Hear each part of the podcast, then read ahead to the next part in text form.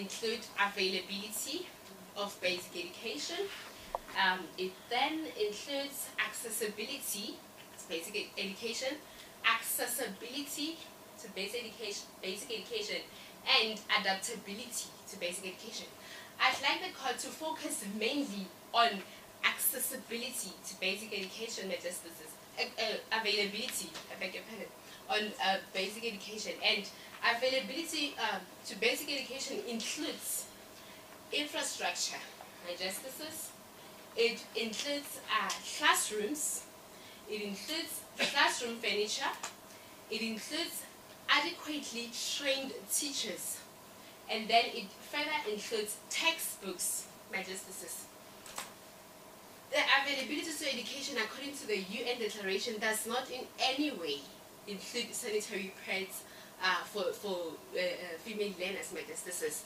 And as my learned councils have already emphasized that the sanitary pad initiative does not fall under the right to basic education. The initiative does not fall under the uh, existing policy of what could be subsidized by the state and is not in any way included in the provincial budget. My justices, uh, in section 8.1.2 of my heads, um, I also included that should the MEC of Education authorize the specific initiative of sanitary pads, the MEC must consciously consider the availability of resources made available by the state, as well as the measure employed to achieve the result are governed by the availability of resources. My justices, should the, the, the, the state divert its resources to um, this sanitary path initiative, other important parts of uh, uh, education system would suffer, such as the transportation initiative and the feeding scheme initiative. In the case of Mazibuko, um, the, the court was asked to determine the Johannesburg's policy with regard to the supply of free basic education. Um, it's in paragraph 8.1.3, my justices.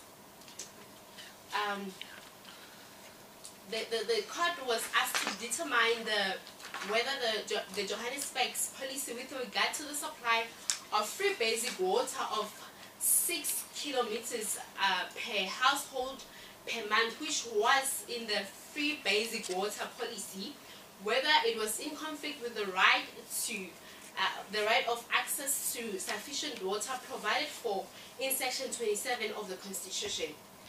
The court held that the right of access to sufficient water does not require the state to provide sufficient water upon demand and that um, to every person and that the right according to the court only requires the state to take reasonable legislative and other measures progressively to realize the achievement of the right with, um, within the available resources. My justices, it seems as if my learned friends here are, are contradicting themselves and are also contradicting uh, the court. Because in their submission, the written submission in paragraph 6, they have stated uh, uh, their argument is, is based on uh, further education. Further education, my justices, requires the state to take reasonable measures to make uh, further education uh, available and accessible. And then they further in their arguments in 6.3 of uh, six, the paragraph 6.3 say that the state must uh, must realize this right immediately. But just this, uh, I think uh, they, the, friends are contradicting uh, the court because it seems like they don't know what they want.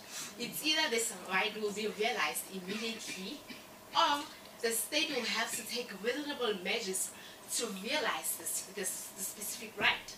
But we submit that the state cannot realize this right immediately. As we have mentioned before that this, uh, this initiative does not fall under the right to basic education. And we have to look at what the budget provided for by the provincial, we, need to to to to take con, con, con, uh, we need to to to look at what the provincial legislature says about the funds provided for to the schools. The budget is not provided for mainly by the MEC of Education, but the provincial legislature, the justices. Um, in paragraph 8.1.4, in the Mazibuko, the uh, case emphasizes our point that the state will first need to allocate funds for respective initiatives. The MEC cannot, therefore, authorize funds for an initiative that had not been previously uh, included in the provincial budget and existing policy. Uh, furthermore, my justices, in uh, paragraph 8.1.5, um, we, we made a, a, a mistake. Um, we'd like to apologize to the court. Uh, this sentence in 8.1.5 is actually a heading to 8.1.6. That says that the limitation of the right to have access to sanitary pads for female learners in public schools and the, ju ju the jurisprudence of progressive realization. That's what we're looking at right now, my justices. Um, Section 36 of our Constitution provides for the limitation of rights. It states in Section 1 that um, the rights in the Bill of Rights may be limited only in a reasonable and justifiable manner. It's in uh, paragraph 8.1.6. The refusal by the MEC to authorize this the initiative in question is based um, is based mainly on uh, resources made available by the provincial legislature, which are limited, my justices. The court needs to take a jury guide to the fact that the state does not have unfettered discretion to do as it pleases when it comes to uh, fulfillment of socio-economic rights. As much, of the, as much as the socio-economic rights are of paramount importance, the state cannot do uh, what it, it, it, pleases majesties. It has to look at uh, other, other authorities, uh, um, authorities, majesties. So here, we, uh, our, our argument is based on section 12 of the South African Schools Act, majesties. In this act, majesties, um, the, the state provides for, um, it says this, that the, the MEC of Education must provide public schools for the education of learners. Mm. And out of funds appropriated for, the, for this purpose by the provincial legislature. So the, the, the powers of the MEC are mainly based on the provincial legislature and the justices. And it is common cause that the MEC ha has already done its job, justices. Who are you representing? The, the, the, uh, the minister. The, the minister. Okay. But my question is is based on the, the MEC of Education oh. Okay. Um, as I was saying, uh, the MEC has already done his job. Mm.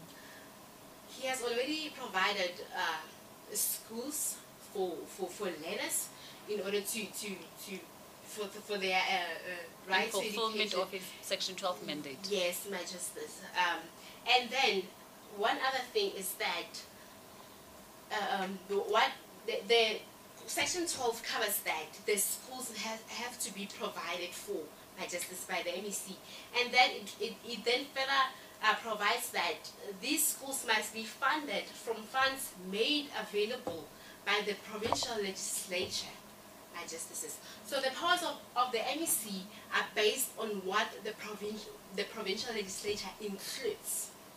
Can I just interrupt you? If I'm listening to you, I almost hear you saying that the applicant should have instead challenged the policy or the budget allocation from the from from the legislature instead of enforcing this right as a as a, the provision of sanitary pads under the right to education. Okay, my justice, I understand the question. Thank you. My my question is based on now it's based on budgetary constraints. No, no, I'm- I know. I'm just asking you. Yes, Madam Justice, that Would you say instead of saying the provision of of sanitary pads falls under right to education, the applicant should rather have have reviewed or he should rather have challenged the policy itself. that's not what I'm saying, Justice. What I I'm know that's not what you're saying, but I'm asking you. Okay. I'm My- asking a question. Okay, Majesty. Yes. Um, my my argument is based on uh, the budgetary, budgetary constraints. Yes. But we need to look at the right to basic education, Yes. Majesties.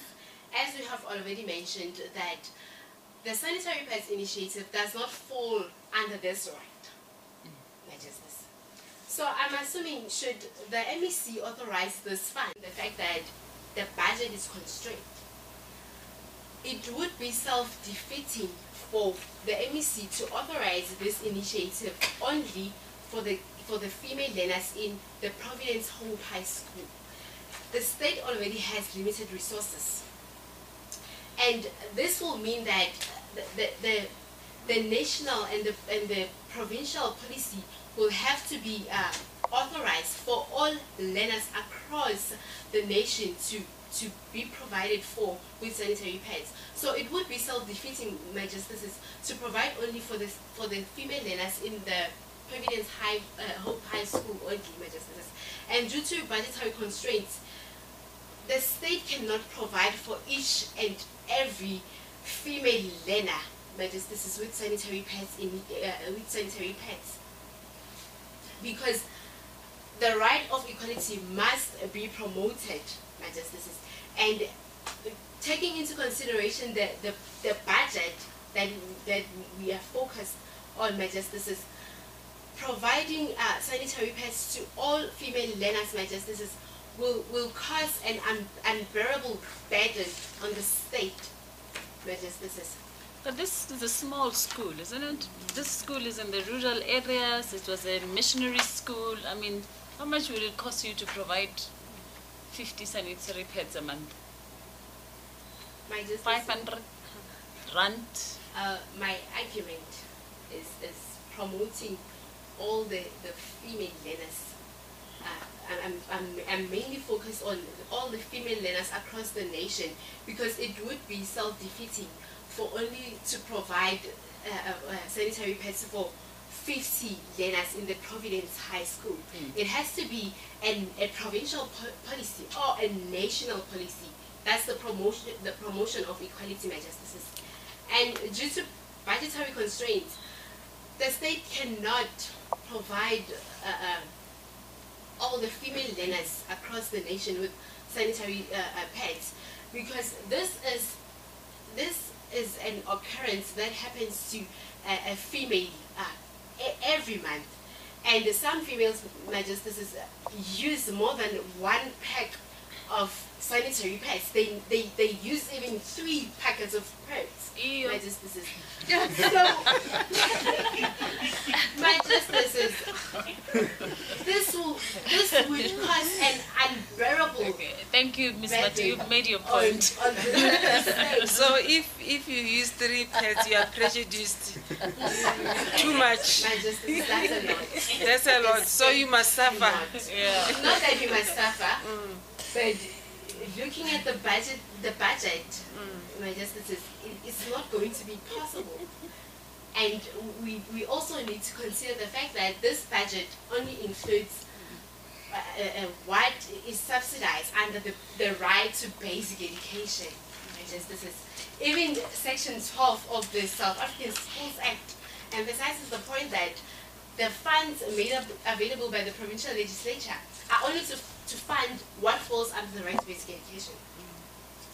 You said something about you and You explained availability, but I didn't hear you say anything about Um, accessibility and adaptability. Oh, my justices, my point was mainly on availability, but I'll further explain to you what um, the other A's in, uh, include.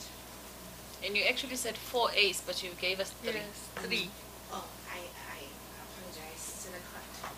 It's um, its availability, which includes infrastructure, it includes classrooms, it includes adequate classroom uh, furniture, uh, it includes adequately trained teachers and textbooks. That's availability. Adequate. And then accessibility. It includes physical and economic access to education. Then accessibility, acceptability. Adapta- adaptability. Adaptability. Oh, It's actually acceptability first and then adaptability. Oh, okay. So accept, uh, acceptability, education must be of great quality, which is what the Providence Hope High School is already providing to its learners. And then it further includes adaptability. Adaptability is education must be flexible to uh, adapt to the changing needs of learners due, due to changes in society. Don't you think this is the, actually the relevant Yes, one? Yeah. It is. Yeah, I think it's relevant. It must adapt to the changes of the needs of the learners. Okay. Actually, you have helped them. Help them. I'd like to explain what adaptability means according to my knowledge. So it says it includes that education must be flexible to adapt to the changing needs of learners due to changes in society. So it means that okay, basic education is education provided for from the first grade to usually the ninth grade. My justices.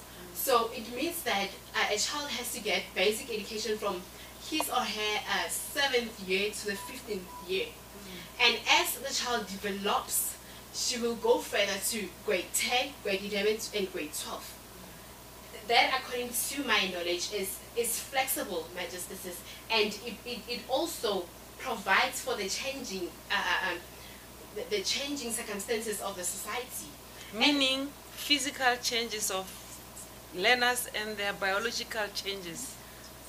my justices. I don't think the biological changes are, is included in the right of basic education. and then uh, there's further education. It- that further education is provided for uh, post-matric, my justices. The state makes available uh, further education uh, uh, according to, to uh, the constitution in, in paragraph B, my justices. If Thank you have any further questions. And the question of costs, the applicant says you must pay costs. Okay. What, what do you have to say about that? My justice is uh, about cost. My justice is um, we need to look at the BioWatch principle. My justices, I apologize to the court. I didn't cite the relevant um, case. BioWatch, we know it. don't? BioWatch, Yeah, the. Concord, yeah. It states that uh, in the in constitutional um, court, the parties are are not requested um, to provide costs, especially in matters that includes children, justices, and that includes organs of state. Actually, BioWatch says the if, if, if an applicant is pursuing a constitutional uh, issue, then the court shouldn't order cost against the applicant. And you are the organ of state. Actually, the organ of state is the one who must pay. That's why again, BioWatch, you have helped them with BioWatch. Okay.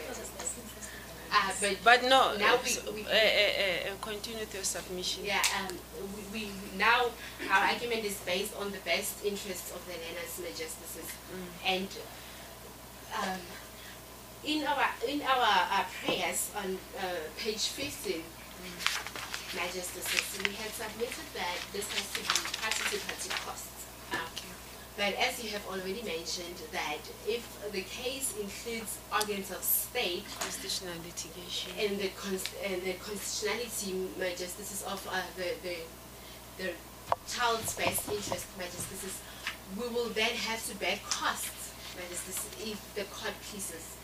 It's not about if this court pleases. I mean, on Justice Tati's um, interaction with you, you were the one who mentioned BioWatch. Yes, yes. And, and the principle of, principle of costs here are the BioWatch cases. So in your, you correctly mentioned rely on BioWatch for this for your submissions, but in your head you are you are agreeing with Justice Tsatsi that if an applicant is is is is, is, is uh, this is a constitutional litigation, an indigent applicant cannot be made to bear the cost. So if you agree with Justice Zati that BioWatch doesn't help you but it helps the applicant, it means are you now withdrawing your party and party costs, Costs. your costs at all? Actually. Justice, can I please? Oh yeah, sure. Okay. Introduction. yeah.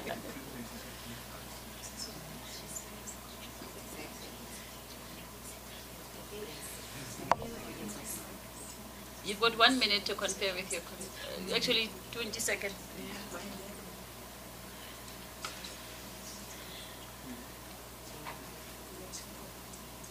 Okay.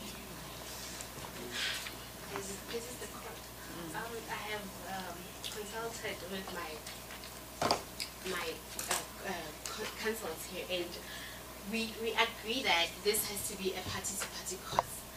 Majesty, this is due to the, the budgetary constraints that we already suffering from. Majesty. And um, I'd like to further uh, humbly request the court for the following. A declaratory order declaring that the sanitary pad initiative does not fall under the right to, to basic education and a declaratory order declaring that the sanitary pad initiative does not fall under the subsidy allocation policy legislation. Thank you. If you have any further questions? No further questions. I think you've made your point. Um, can we take a five minutes break? Yes.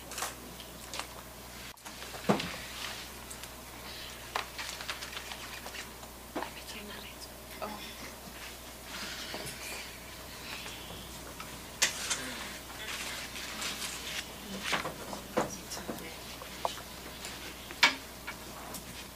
That's why in court the judge do- doesn't carry her handbag.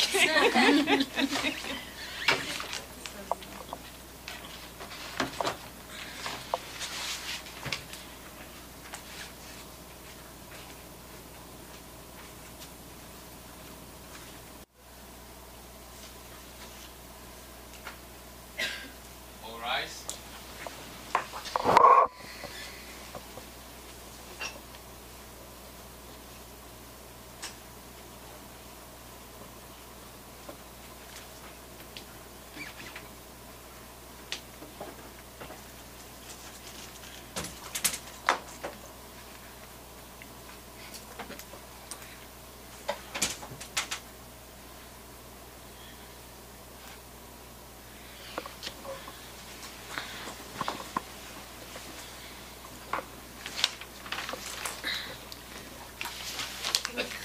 We were done with the respondents. Uh, Should we just allow the answers?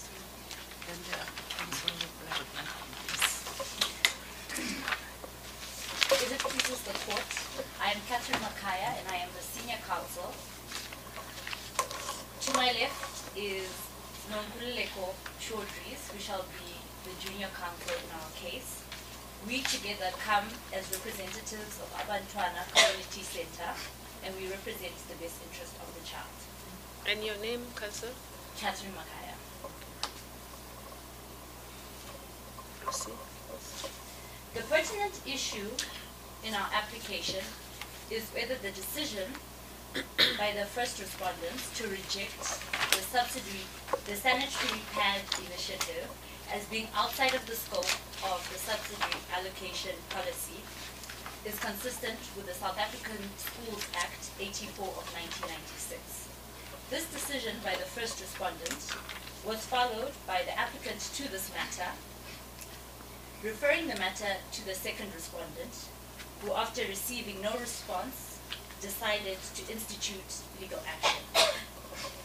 Before I can go any further and delve further into the crux of our case, it is of pertinent importance that, it is pertinent that we understand the definitions that shall be used and that have already been used, but that we understand the definitions as ascribed in legal language. Menstruation means the monthly cycle of changes in the ovaries and the linings of the uterus, preparation itself for fertilization. Sanitary products mean the disposable sanitary pads that comply with the standard contemplated in this policy framework and that is provided to indigent persons free of changes. Sanitary dignity means the preservation and maintenance of the self-esteem of any indigent woman or girl, especially during menstruation. Lastly, a child is identified as any person under the age of 18. Abantwana Community Center, as amicus curiae represents the best interest of the child and agrees with the applicant that the decision by both the first and second respondent, but mainly by the first respondent to reject our sanitary pad initiative was not within the best interest of the child. The parties to the case present different arguments that led to their actions that bring us here today. As I stand before the Honorable Court, it is important that we understand that the respondent's focus was that the compliance of the sanitary pad initiative to the subs- subsidy allocation policy was was non-existent. So these particular cir- circumstances raise concerns of inequality, indignity, and discrimination of ch- children, specifically female children, who we represent as Abantua Community Center. The applicant's concern, on the other hand, is the negative effect which the actions taken by the first respondent to reject the institute, the initiative, will have on female learners in questions and the school. All negative repercussions, all of which will be negative repercussions on the South African schooling system, because absenteeism, which absenteeism of female learners, which is disproportionate to that of male learners, will increase. And that will result in the female performance continuously being lower than that of their male counterparts. Further, that female learners will be prevented from obtaining scholarships to university due to results being prejudiced. And as a result, all of this will encompass a clear violation of children's rights, specifically that the children, the child right to education. We want us to specifically be able to identify that the children in question are female learners. And the female learners from Providence High are the primary focus and concern for Abantua Community Center. The core issues in our application are whether the infringement of the children's constitutional rights and human rights are in the best interest of the children. Secondly, whether the respondents have the duty to act in the best interest and whether that duty extends ensuring that the subsidy allocation policy achieves that. And finally, whether the exclusion of san- the sanitary sanitary pad initiative from the subsidy allocation policy passes constitution muster. When looking into the best interest of the child, it is important for us to begin with our first inquiry. That inquiry being whether the infringement of the child's constitutional rights and human rights under our law are in the best interest of the child. We take, for, for instance, the right to dignity. Before delving into the impairment of the right to dignity, it's vital to understand menstruation and that menstruation is a natural and involuntary biological process which is experienced by every female of a reproductive age in monthly cycles.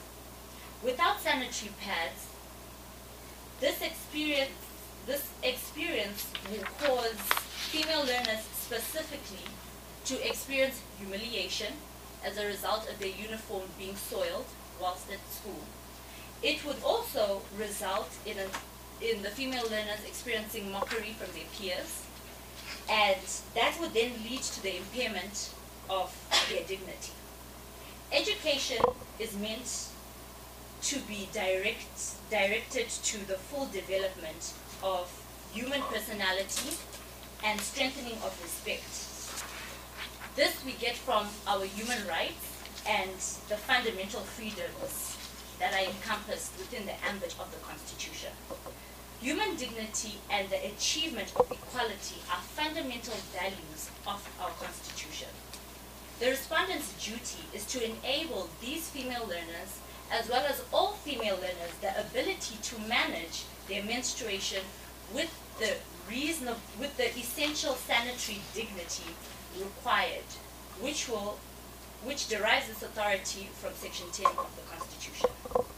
Inflicting on any person or persons conditions which are incompatible with the dignity by omitting to act creates a limitation which impairs the equality of children of the opposite, opposite sexes and disregards the right of female learners to exercise their right to equality access education, thus making it prejudicial. Additionally, the aforementioned contravention by both respondents further discriminates female indigent learners of the applicant on the grounds of rural origin. We use rural origin in our argument because we have to look at the background of the learners. The background of the learners plays a pivotal role in us making sure that we serve the best interests of the learners. Our female learners come from a rural community, and within that community, they receive education. Within that community, there is an impoverished background which disenables these female learners to access sanitary pads. We now want to focus on the nature of the right to basic education. The law of um, general application specifically states whether there is a right or whether there is not a right. This therefore means that should there be no existing legislation or policy that explicitly states that the sanitary pad initiative is not within the subsidy allocation policy or holds no constitutional muster to be protected or provided for under the, the subsidy allocation policy, then there is no right which exists. Therefore, Section 36 of the Constitution is inapplicable. Further and above, it's important for us to understand that for every right, there is a corresponding duty. That corresponding duty can either be positive, a positive duty, or a negative duty.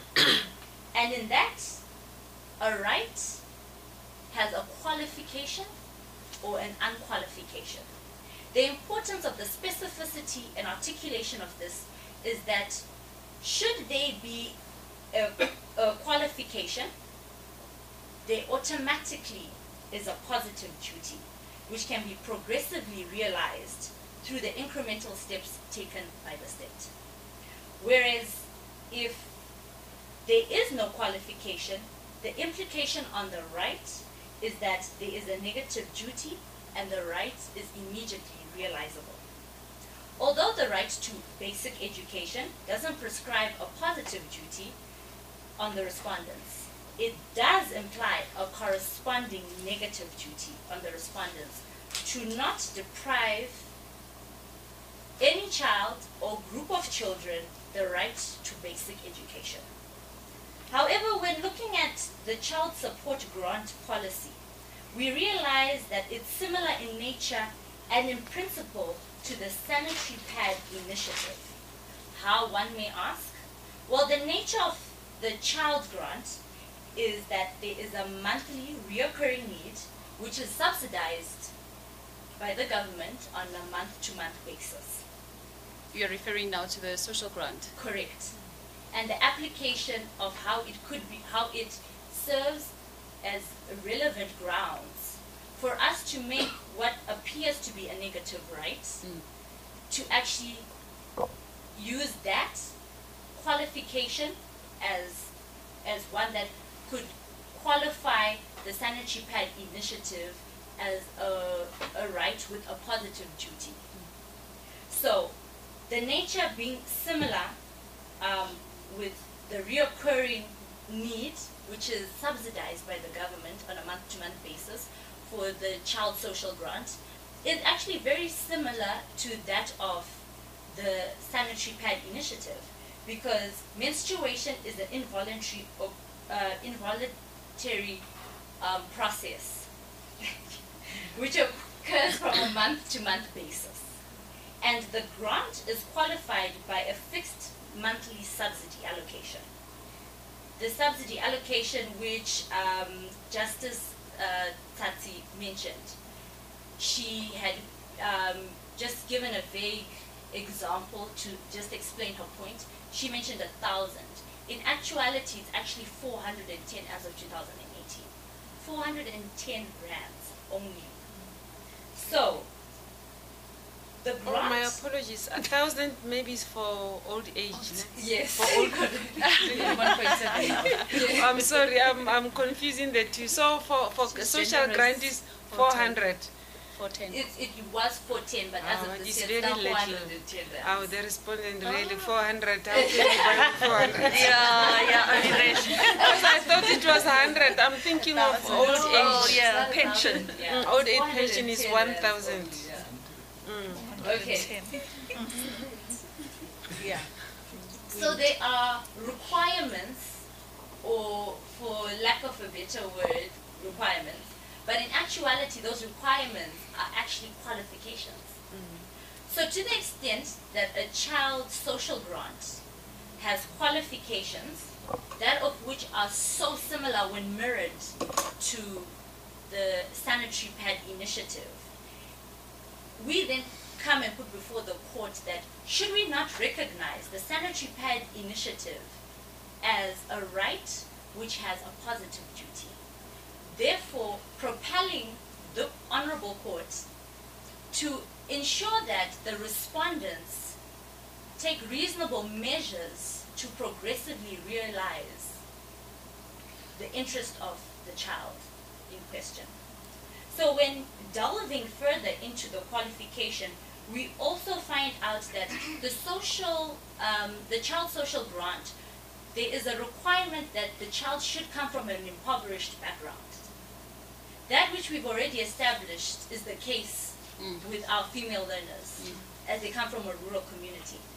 It also further stipulates that they must be South African citizens, and in being South African citizens, they must actually reside within South Africa. All of which requirements our female learners tick.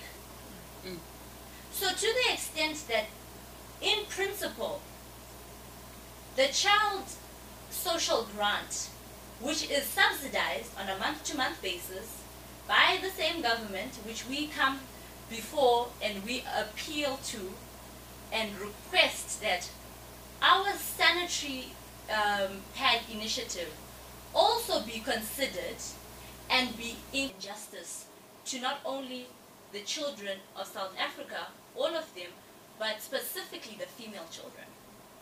So we want them to be mandated to realize their duty by ensuring that this policy be included within the scope so that to the extent that they argue budgetary constraints, there are certain budgetary um, provisions made and within the scope that can be redirected to the sanitary policy, uh, the sanitary pad initiative. To the extent that we do not give this initiative a chance to be on the same ground as all the other policies and all the other um, subsidized things which are identified, such as administration and feeding schemes, then it dies there and we cannot give it any competitive footing to fight for its place to be realized. Ms. Makaya, can I just ask you something, please? You see, I don't know if it was you or the applicant's heads of uh, argument which speaks about section one of the of the constitution, which places a duty on the state, Correct. right? So if we move from there as a premise, right, and say the state is supposed to provide all these, all, all these in recognition of the right to dignity, Correct. provide and supply for these needs, right? So you have agreed in your in your in your submissions Yes.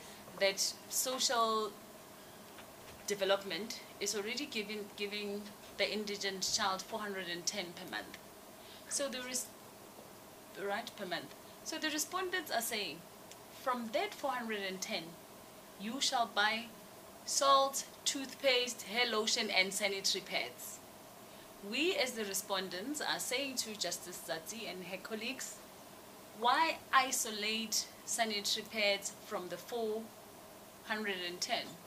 Why do you want? Why are you bed, uh, Why are you saddling the respondents with the responsibility to isolate sanitary pads if we, as the respondents, are clubbing sanitary pads with toothpaste and, and, and sunlight?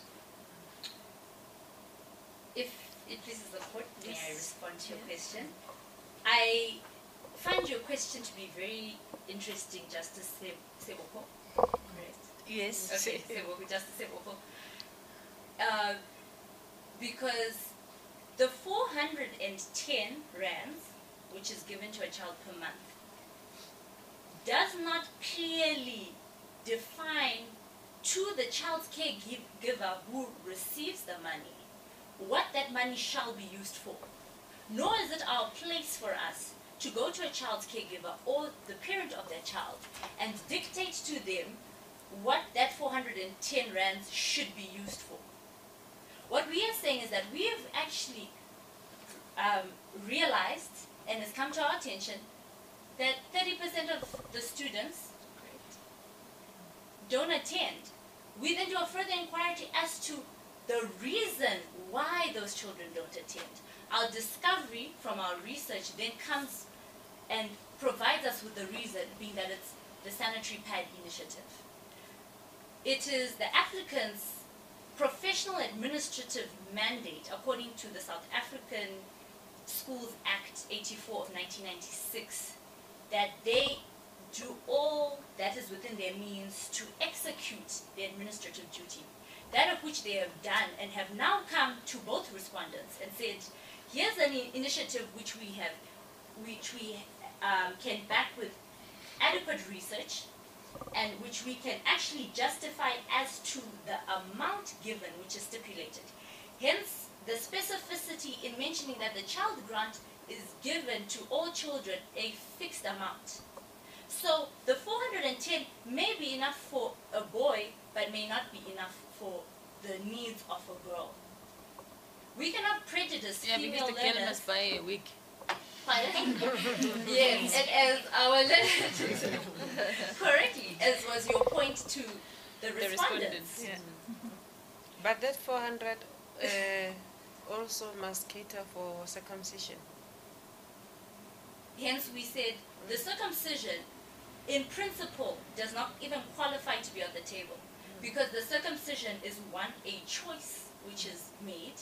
Two, it is not a involuntary natural process in which your body decides every month for a span of four to seven days that it will go through menstruation. It is actually um, allocated a season outside of the schooling calendar for young boys to go at a specific age for initiation, get circumcised, recover, and then come back. So it does not affect uh, male learners in the similar light. And as you um, um, had correctly stated, just, Justice Tatsi, that it is a once-off event.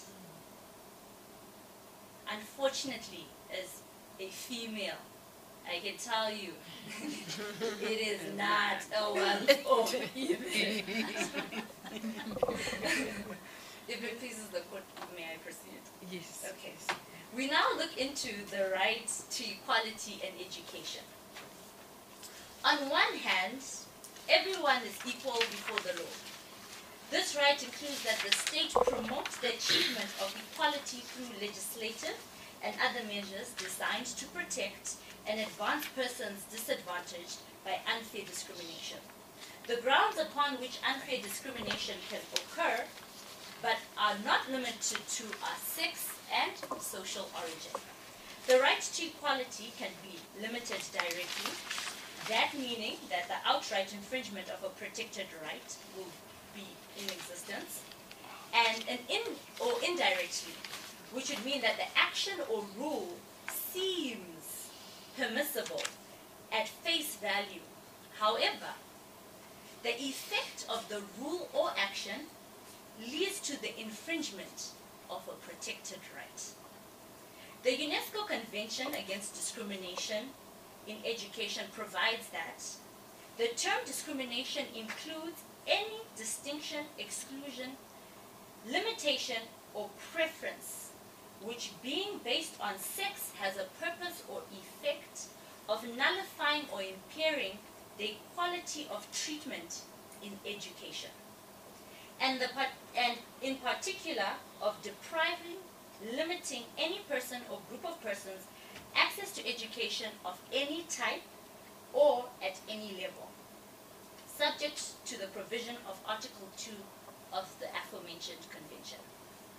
On the face of the subsidy allocation policy, there seems to be no outright violation to the right to equality and to education. However, by narrowly interpreting the subsidy allocation policy to exclude the provision of sanitary pads, the policy indirectly discriminates on the female school learners on the grounds of sex because it is specifically female learners who experience menstruation every month and who will negatively be impacted by not having access to sanitary pads. The lack of access to sanitary pads infringes the female learners' right to education because absenteeism will subsist and, co- and compromise only female learners and exclude them from being eligible for scholarships for further study. The overall effect of this is that female learners end up receiving education of an inferior standard, as opposed to their male counterparts who perform at an average that is 15% better than them. Because the male students are not affected by this dilemma. These are my final submissions. Should it please the court, I am open to any questions before handing it over to my very learned junior counsel. No, further- no questions from me. Thank you. No Motaung. questions.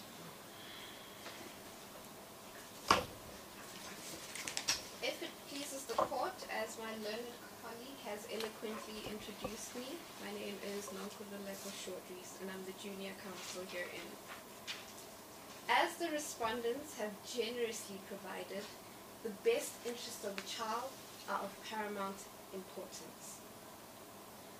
As my learned colleague pointed out earlier on, a right has a corresponding duty.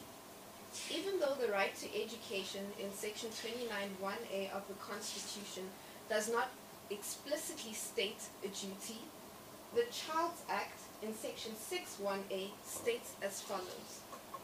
In all actions and decisions concerning the child, you must respect, protect, promote, and fulfill the children's rights as set out in the Bill of Rights and the best interest of the child standard. In upholding the decision made by the first respondent to not provide for the sanitary allocation policy, it has a domino effect on fundamental rights of the female learners at Provident High. Firstly, it indirectly, no, it compromises the right to education because it perpetuates the absenteeism that's being caused by the absence of such, such an initiative, which the principal, in discharging his administrative duty, has showed that it is prominent and relevant to address this need. Secondly, the absenteeism is skewed to the female learners, thus creating a discriminatory effect on the female learners on the basis of sex. Furthermore, this consequently affects the dignity of the female learners because they, due to this, perform at a lower rate than their male counterparts and it has a further effect in that they are potentially denied opportunities such as scholarships which en- enable them to be competitive in the employment market. The extent of these contraventions uh, of the fundamental rights and in addition the unqualified nature of the right to basic education, education points to the fact that it is important for the court to compel the respondents to act in relation to this rights, the various rights that are being infringed, because this in turn will uphold the best interests of the child, which is currently being undermined by this decision not being implemented, or even reasonable measures being taken in light of the fact that there are budgetary constraints. Going to the constitutional the constitutionality of the limitation of all these various rights that have been limited, what my learned colleague pointed out is that the law of, the gen- of general application stipulates whether a right, whether there is a right, or whether that right shouldn't be implemented, most probably because it doesn't pass constitutional muster. What we're bringing to this point is that the respondent's limitation of these various rights is not justifiable because there is no right within the general law of application which permits that sanitary the the allocation of the subsidy policy to sanitary pads is prohibited and this passes constitutional muster. So that in turn showcases and explains further the the extent to which this uh, decision made by the first respondent is unconstitutional. So building on that, us as amicus curiae, our main concern is the negative effects upholding this, this decision will have on the paramountcy of the best interest of the child. Furthermore, firstly, it would perpetuate the absenteeism, thus imposing on the female learners to be subjected to an education of an inferior quality. The respondent's argument is that no right is absolute. What do you have to say about that? Every right is subject to other rights. Um, I do not disagree with that, but as I further um, continue in my argument, it will become relevant and address the point that the respondents raised. Okay. Secondly, uh, this would consequently disincentivize other potential sponsors to the school because the school would be promoting a discrimin would be would be affected by a decision that propose that creates a controversial situation in that it's discriminatory, right? Um,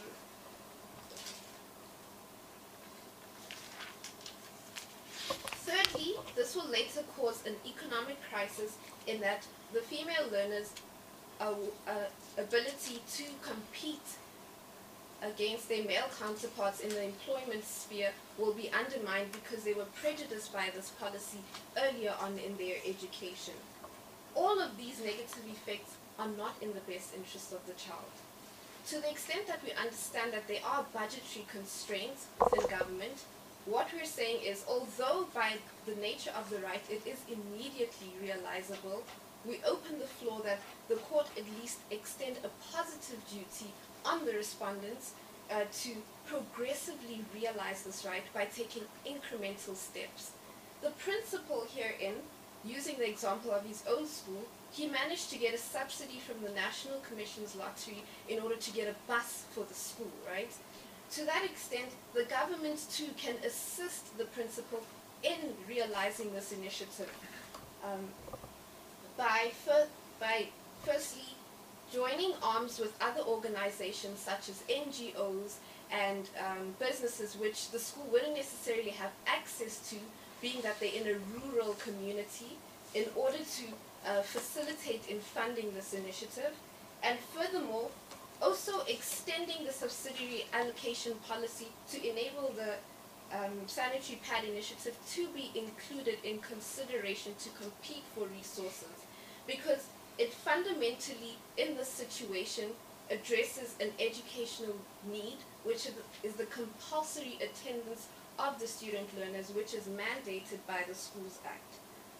So what we are saying is the court together with the respondents and as the school has done get together onto the vehicle of justice and propel this initiative forward in able to correct the defect where the best interests of the child have been undermined.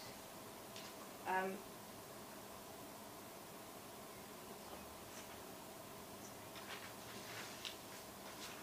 okay, so to this extent, we we ask that the court firstly order, make an order declaring that the subsidiary allocation policy is unconstitutional. This is on page ten of the main heads.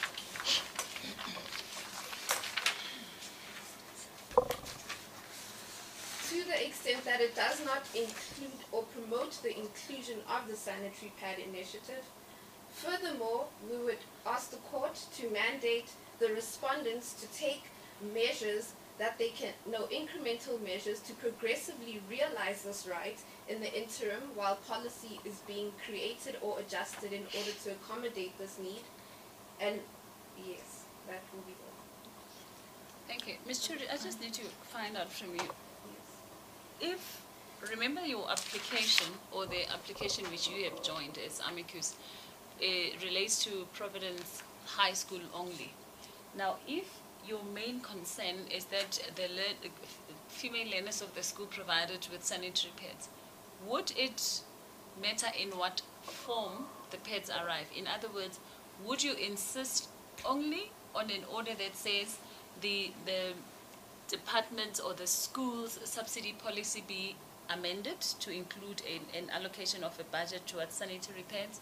Or would it still satisfy you if the MEC for education, for an example, speaks to his counterpart in social development to make sure that every day there's a box of sanitary pads delivered to the school? Um, as an interim measure, it would be advisable for, even if it's not the complete extent of the amount due to budgetary constraints, an amount which is possible be allocated to the initiative while the while the MEC works to find other reasonable measures in order to accommodate the right. But would it be easier for, for, for social development, actually quicker, for social development to just deliver a box of sanitary ware there because adjusting a budget will be more tedious because the MEC, I suppose, must still go to the provincial legislature for an amended budget, budget allocation. The department itself have to sit and restructure their, their budget. I think it will be quicker for even the lotteries committee to deliver a box there every month, if not social development. Okay, yes, I agree. The main thing that we're fighting for is for the sanitary pad initiative to be addressed. The vehicle right now is through the subsidy alloca- allocation mm. policy, but to the effect that there are other measures which can be Possible. incorporated to realize it, it's okay. Thank you. Ms. Makaya, you wanted to add? No, she did perfect. Thank you. Um, are you not asking for costs? Yes, I was just about to. Uh, always cost, cost, cost. Always important. cost. Never forget cost. Doesn't mean you'll get it, but Ask for it anyway. so are you? Are you not going to ask for cost? Um, to be you want to consult with your learned friend?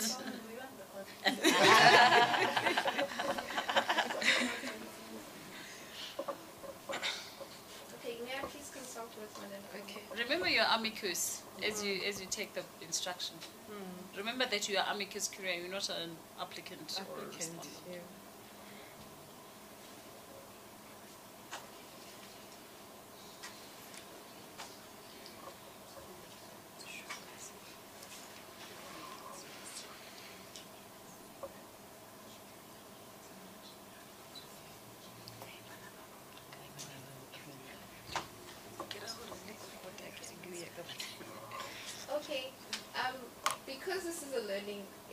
Exercise, right? We actually asking for clarity. Uh, from our research about the amicus curiae, uh, we sort of came across that the amicus is not necessarily a party, A party. to the case. Which is why I asked you, as you consult with Ms. Makaya, rem- just bear in mind your amicus. So, okay, yeah. So I think that's why we didn't actually ask for guns.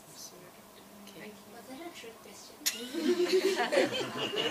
But what? Was that a trick question?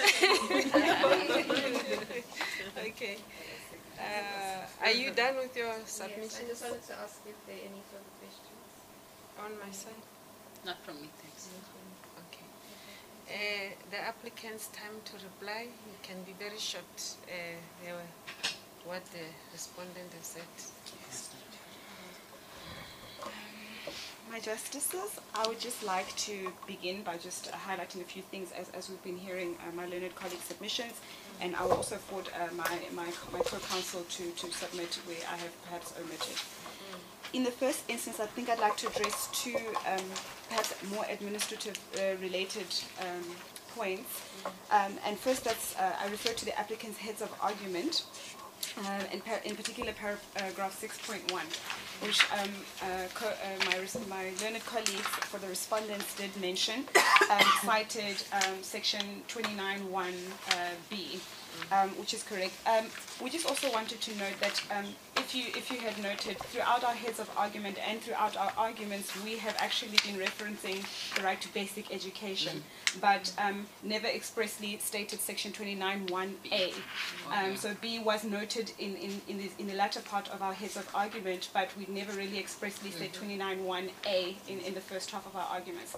So just to, to note, and I don't know if it comes through the form of a, a condemnation or an, a withdrawal, um, but just to note that um, in our heads throughout, we have been citing the right to basic education. That is the premise for which we were making submissions um, with specific uh, reference to um, the MEC's obligations there too. Um, and that there was a further point noted um, in our heads that obviously the right is twofold, um, but the basis and the premise of this um, argument is on the section 29.1a, just as a starting point. Following from there, um, I would also like to address in, in the responses made by the, the respondents, um, there was reference to access, and now obviously it's been qualified because of our point on, on, on point six.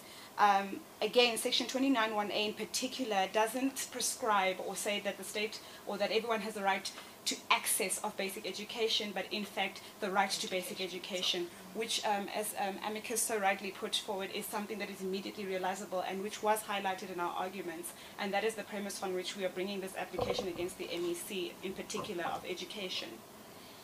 Further, um, Your Worship, I'm not sure if this was something that was noted by the court, but we would like to also, we noted it in the arguments made by the respondent. In particular, I think it's at um, paragraph 5.1.3 of the respondent's heads of arguments.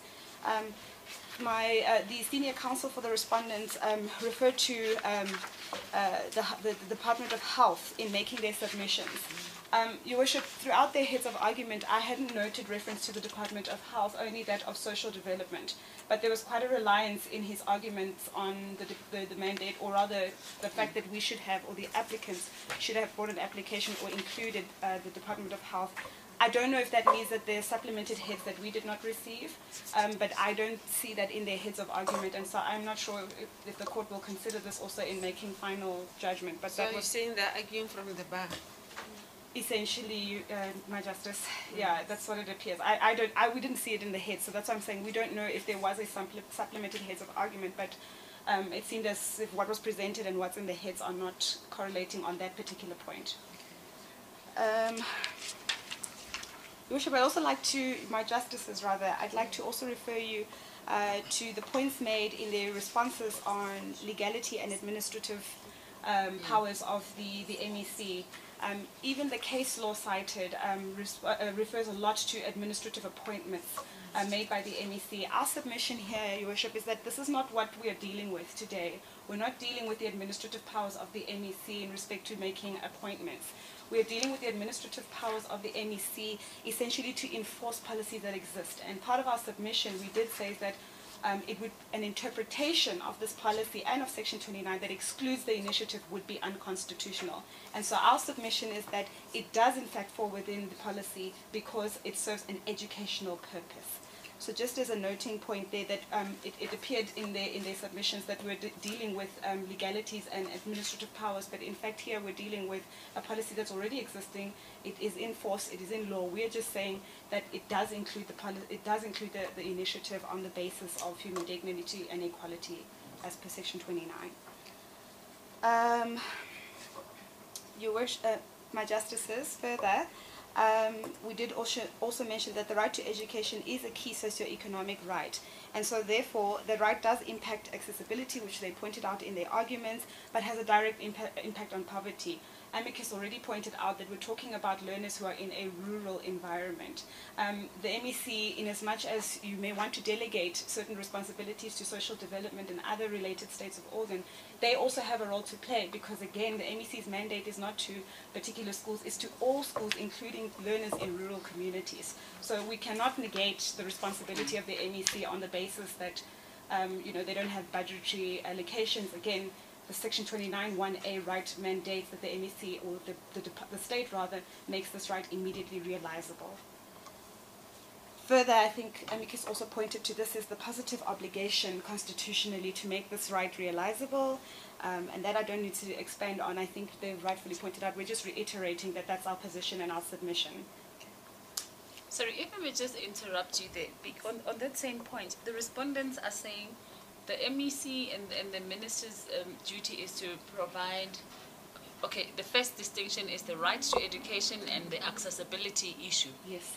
And, and they are saying what you were complaining about, the issue of absenteeism resultant upon um, lack of sanitary ware, is a question of, relates to accessibility. Mm-hmm. And for that you can go to social development. Well, uh, respectfully, Justice, if I could respond to that, um, we, we disagree with that. And again, as I've said, whilst uh, paragraph 6.1 in our heads does refer to further education, our submissions throughout the entire uh, course of the court uh, session today has been on the right to basic education. There is no need there to discuss accessibility. That is not the concern particular to basic education. More, more importantly, it is the immediately realizable nature of that, or at least the, the duty placed on the MEC to immediately realize that. So accessibility is not of primary concern to the applicants because, again, uh, we're relying on the basic education right here. If I may proceed? Yes, sure. We also noted in the responses made by the um, for by counsel for the respondents, and I think it was also mentioned at paragraph 6.1.4 of their heads of argument, that the MEC, um, well, they concede that the MEC cannot exclusively reject the policy. We wish, uh, my justices, um, in this case, we're just wanting to confirm that the uh, respondents do also co uh, confirm our points, um, that in fact uh, the MEC cannot reject the, the, the, decision to include the policy, uh, the, sorry, the initiative into the, the subsidy allocation policy. It seemed like it was a, a, basically a confirmation of the points already made by the applicants. Okay. Um, the last point, uh, uh, my justices, that we would like to make also here is that it seems that in the heads of argument of the respondents and including in their arguments, there was quite a reliance on the negative um, sort of uh, duty placed on them which is essentially that unless they have a budgetary allocation for it, there's not much they can do. Um, I, I, think it is erring, um, it, it's, a, it's, it's, an error on their part also because, again, there is a positive duty here. Um, the MEC is empowered to make certain decisions with regards to education and educational purposes. And we have not seen in their responses an adequate sort of justification or explanation as to those aspects of their duties. Um, and, and therefore really infringing on the Section 28 if it pleases the court, my ladies, um, I'll be short um, just to address, um, you know, a few of the respondents' contentions as well. Um, the respondents contend that the MEC would have to fund the entire province should um, they allocate... Um, Actually, nation. Yeah, oh, they said nation, in fact, should the MEC allocate a budget for the school.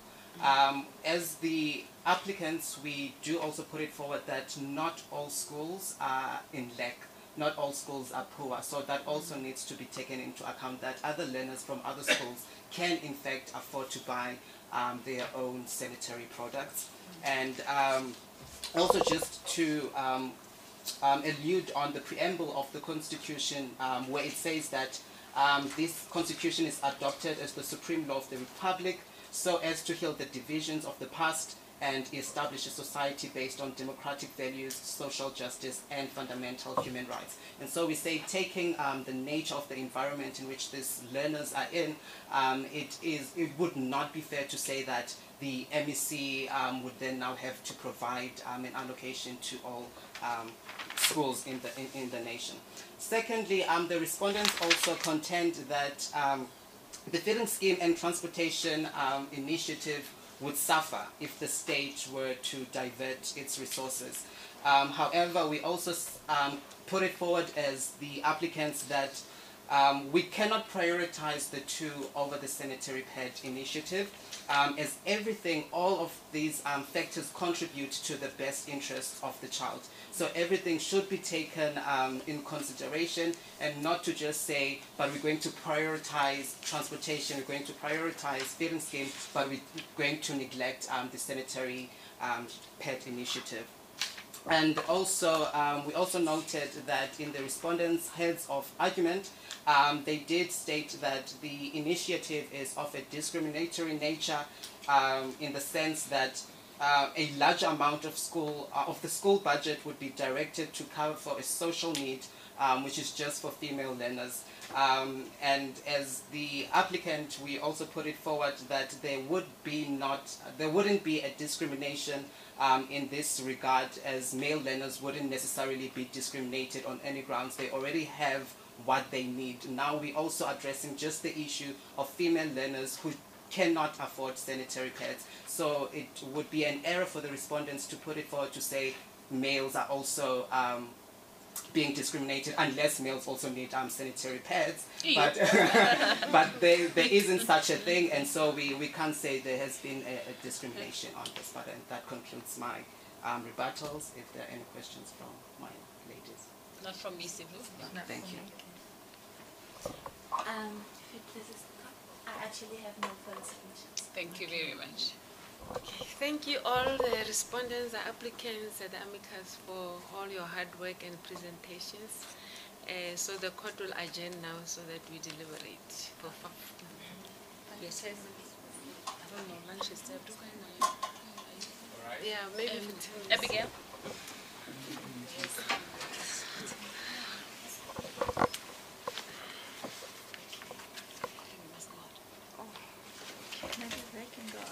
Yeah, I think you yeah, can I go think out we'll because we just go stay here. out so we can deliberate.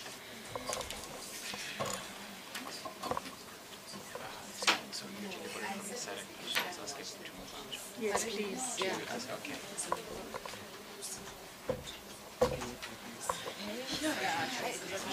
The level of preparation and intelligence. And just thinking on their feet. Yes, the thinking of their feet is what is She was saying, Councillor, don't like this. very good. No, no, we were just asking if maybe we needed to make an announcement about lunch. Oh, um, I think it, it's on the program it was allocated for after. Declaring the subsidy allocation policy unconstitutional to the extent that it excludes the sanitary pad initiative. Two, an order mandating the respondents to employ measure to give effect to the sanitary pad initiative. Three, an order to expand the ambit of the subsidy allocation policy to include the sanitary initiative. And four, cost of of the application will be on a party and party basis. And when the judge reads the judgment, you all stand up and say, no, only the cancer. Uh, we are missing uh, the amicus. The amicus. Mm. Where are they? Where are the amicus? Again. Again.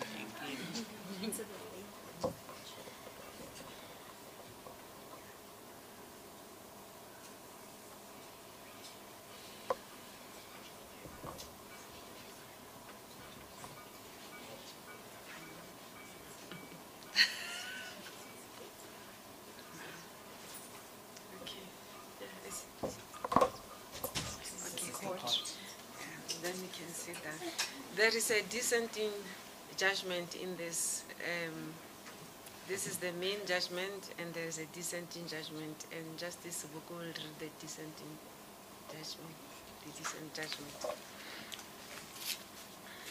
Section 12 of the Schools Act makes it clear that the responsibility of the state, Department of Education to be specific, is the provision of access to education. Sanitary pads are considered by applicants to be a healthcare services issue falling under the mandate of the health department and or uh, Department of Social Services. Respondent argued that any order directing respondent to provide sanitary pads would be an offense to the doctrine of separation of powers. I disagree. Section 4.1 of the Constitution speaks about intergovernmental relations and um, encroachments in that regard. The doctrine of separation of powers relates to the separation of powers of the executive, the judiciary, and the legislature. Inquir this court made inquiries about Section 3 of the um, South African Schools Act, which implores the MEC to facilitate that learners are able to attend school. Social development mandate is mandated to provide for these needs, so argues the respondent. Considering the principles laid down by this court in Soobramoney and Grootboom, I agree with the respondents that ordering the respondents to provide sanitary pads would unnecessarily overburden the respondents. There is a distinction between a right to education and the facilitation of access to education. The respondents in their argument places reliance on these two cases, Soobramoney and Grootboom. Plaintiff mentions the Watchenuka matter in which freedom to study is inherent in human dignity. The facts of the Watchenuka um, case are distinguishable from the um, and Soobramoney matters and as such does not avail the applicant. This brings me to my next point, the issue of limitation. Respondent concedes that the interests of the child are paramount and that the refusal by the MEC is a limitation of the children's right. The question now is, is that limitation justified in terms of Section 36? To answer this question, I am of the view that Section 1 of the Constitution and Section 3, which provides for uh, norms and standards contained in the Schools Act, which uses the word need, can be, in, can be extended to include sanitary pads. If Section 1 of the Constitution directs the state to provide these needs, I agree with respondents that social development has um, catered for these needs by the provision of social grounds, grants. The applicant has not suggested that the subsidy policy is unreasonable, irrational, and as such stands to be reviewed and set aside. I am of the view that the recourse for the applicant was to attack the, administrative decision taken by the second uh, respondent by the creation of the policy in line with the regulations under the Schools Act to review and set it aside. It is on that reasons that I make the following order. Okay.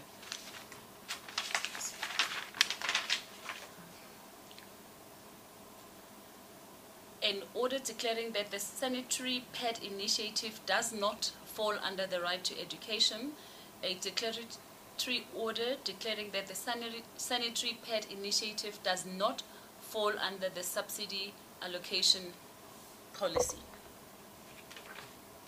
Court adjourns. Oh, sorry, it's not my. As it is, as it, this is the court. We must stand up and say, this is the court. Yeah, can sit down. So you know the difference between a, a main judgment and a dissenting. Dissent. Yeah. Okay, all right. So in case of the main judgment, um, those who want reasons, they can apply in terms of Rule 49, subsection, subsection 1 of the Uniform Rules of Court. We will provide the reasons for, for this order. For the main judge. Yes, the court adjourned.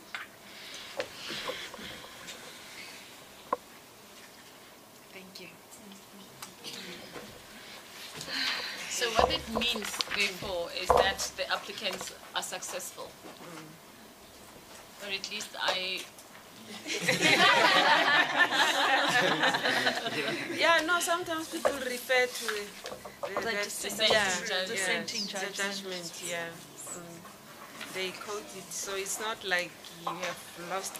No, but I must you say, have not lost. you guys, um, you, you impress me I mean, some of the All advocates don't even argue like you. All of you, you're so good. You're so passionate. And I think that is important. When you argue, you must believe in what you are. You must show passion. And that's, I think this is what all of you have shown this morning. And what's sorry. Yeah. And what's really remarkable is the fact that uh, you, you guys can um, stand up and speak off the cuff Yeah. and and um, and speak so well, Yes. so I'm well. Really, really, really impressed. You guys are ready to take briefs.